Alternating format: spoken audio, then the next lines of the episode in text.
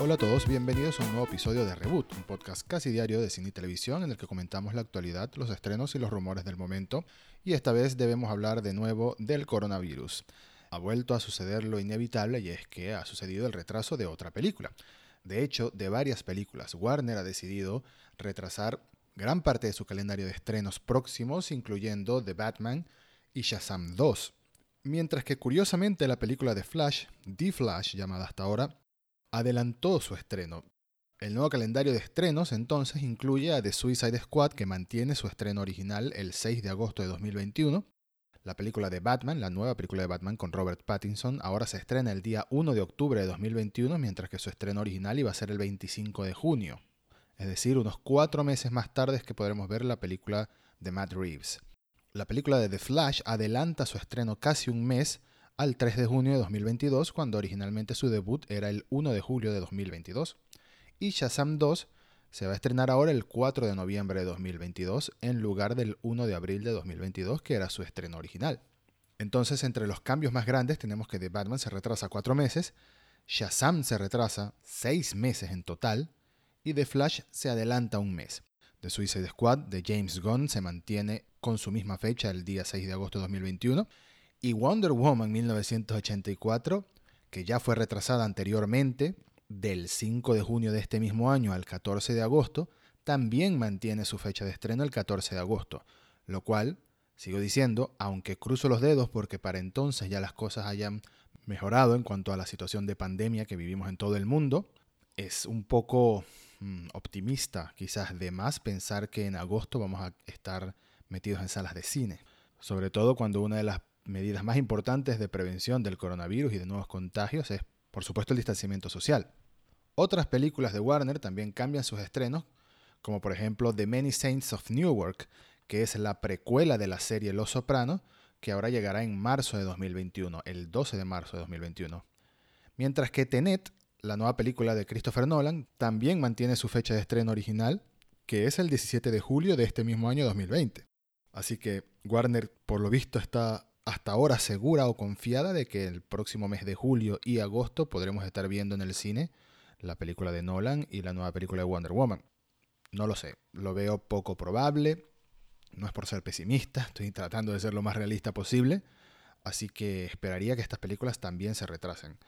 Por último, la secuela de Aquaman tampoco ha tenido ningún cambio y mantiene su estreno el dieciséis de diciembre de dos mil veintidós, la última película pautada hasta ahora en el universo de D C Comics, aunque sabemos que hay más películas en desarrollo, como por ejemplo Black Adam con La Roca, pero no tiene fecha de estreno todavía.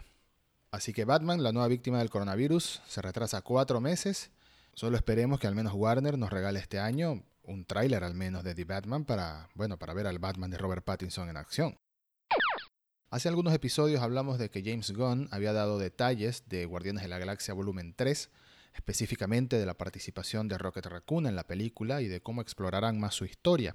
Pues ahora Gunn ha vuelto a dar nuevos detalles de Guardianes de la Galaxia como franquicia, o como saga mejor dicho, en una ronda de preguntas y respuestas que hizo a través de sus redes sociales.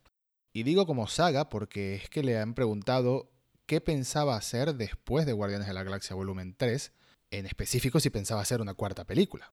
Y el bueno de Gunn respondió que él siempre planificó hacer una trilogía, que iba a contar toda la historia que hemos visto en, en las películas, que ya, ya hemos visto dos.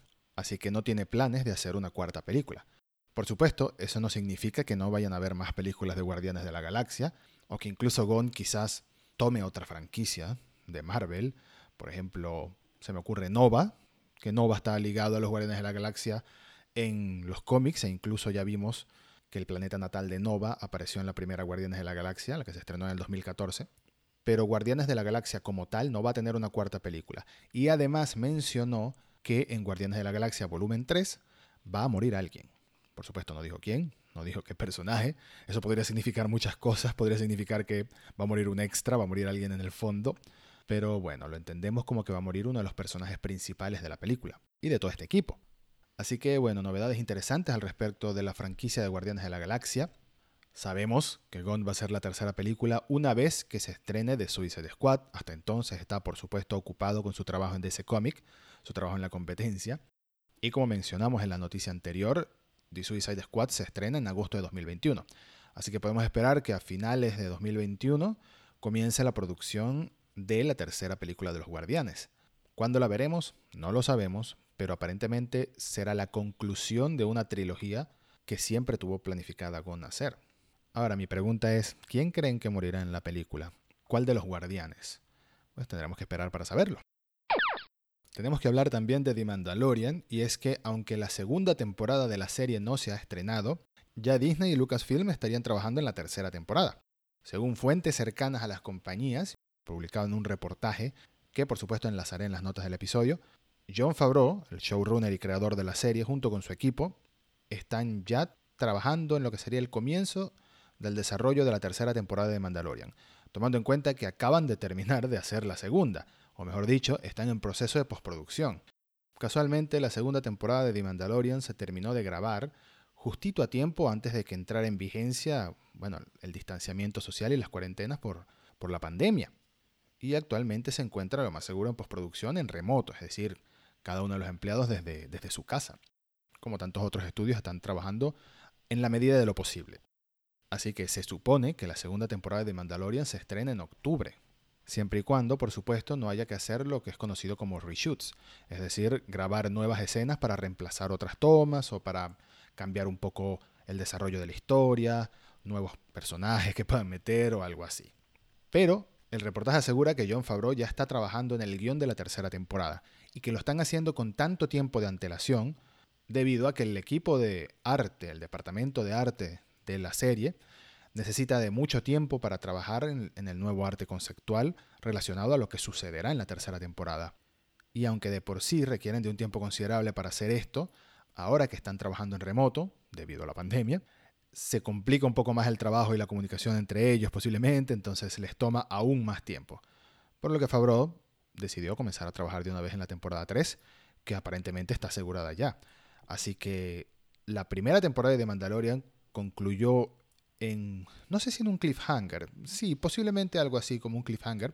Nos dio un vistazo a lo que será de verdad el villano de la serie, o al menos de las primeras temporadas de la serie, que es Moff Gideon, el personaje interpretado por el actor Giancarlo Esposito, a quien posiblemente conocen como Gustavo Fring de Breaking Bad y de Better Call Saul, los pollos hermanos. Pues sea lo que sea lo que sucede en la segunda temporada, al menos sabemos que la historia continuará para una tercera. Si The Mandalorian estrena su segunda temporada este año en octubre, podemos esperar que mientras se pueda grabar, la tercera temporada debería debutar en dos mil veintiuno, a finales de dos mil veintiuno quizás, para mantener esa tradición de una temporada por año. Así que hay Mandalorian para rato. Arrancamos con la ronda flash de este episodio para comentar algunas noticias breves, pero interesantes. Comenzando por, no sé si es una buena o una mala noticia, posiblemente me incline a lo segundo, que a Hollywood ahora se le ha ocurrido hacer una nueva adaptación de un anime o de un manga. En este caso es de la serie One Punch Man, un anime que está bastante popular y famoso desde hace algunos años, bueno, desde que se estrenó en el año dos mil quince, y que cuenta la historia de un, sin meternos mucho tampoco en la historia, pero es un superhéroe que está básicamente aburrido de que es tan poderoso que, bueno, que está buscando a su rival, a un rival digno, mejor dicho, porque todos los villanos, todos los enemigos los puede vencer con un solo golpe, de ahí el nombre, One Punch Man. Y es una especie de sátira del mundo de los superhéroes, creada por, bueno, por un artista japonés. La serie ha sido muy exitosa, y bueno, posiblemente a los estudios de Sony, que son los que estarán encargados de esta adaptación, se les ha ocurrido que, bueno, estamos hablando de superhéroes, acción y comedia, ¿por qué no intentarlo? Y tiene sentido. Mi duda es que no ha habido buenas adaptaciones de anime por parte de Occidente, y, y seamos sinceros, tampoco es que han habido muchas buenas adaptaciones en live action en el mismo Japón.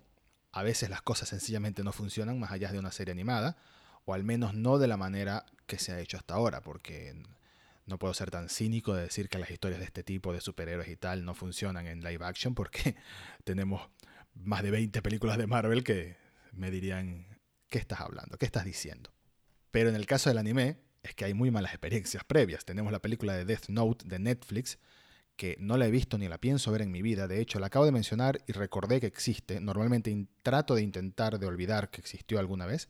Y por supuesto tenemos Dragon Ball Evolution, la película del año dos mil nueve hecha por los estudios de Fox, live action de Dragon Ball, y que es una cosa horrible, es una cosa espantosa, terrorífica, y no de, de terror, de que da miedo y que es divertido. No, esto es horrible, esto es para, para llorar de lo que le han hecho a la obra maestra de Akira Toriyama. Pero quizás tras tanta experiencia y con un tema más mmm, conocido en Hollywood, sobre todo como son los superhéroes, pues pueda tener un, una oportunidad.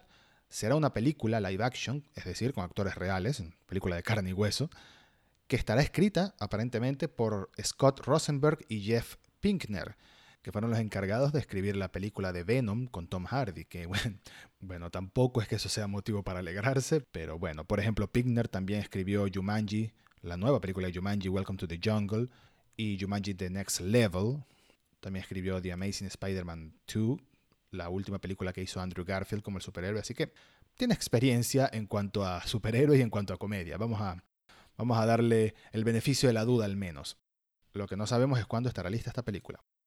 Hablando de Venom, por cierto, también se anunció el título oficial y la fecha de estreno de la secuela de Venom, que ahora ya no se llamará Venom dos, sino que su título es Venom Let There Be Carnage, o Venom que comience la matanza, o algo así. Por supuesto, haciendo referencia a Carnage, que es el personaje que vimos en la escena postcrédito de la primera Venom, y que será el villano aparentemente en esta película, interpretado por Woody Harrelson, un gran actor.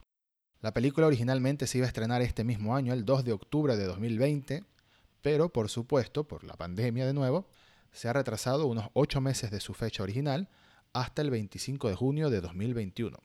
Así que tendremos que esperar un poquito más para ver la secuela de Venom, y para ver qué tal lo hace Woody Harrelson como Carnage, porque esos últimos segundos en la escena postcrédito de la primera película no los tomo como ejemplo válido para evaluar cómo será la versión live action del personaje.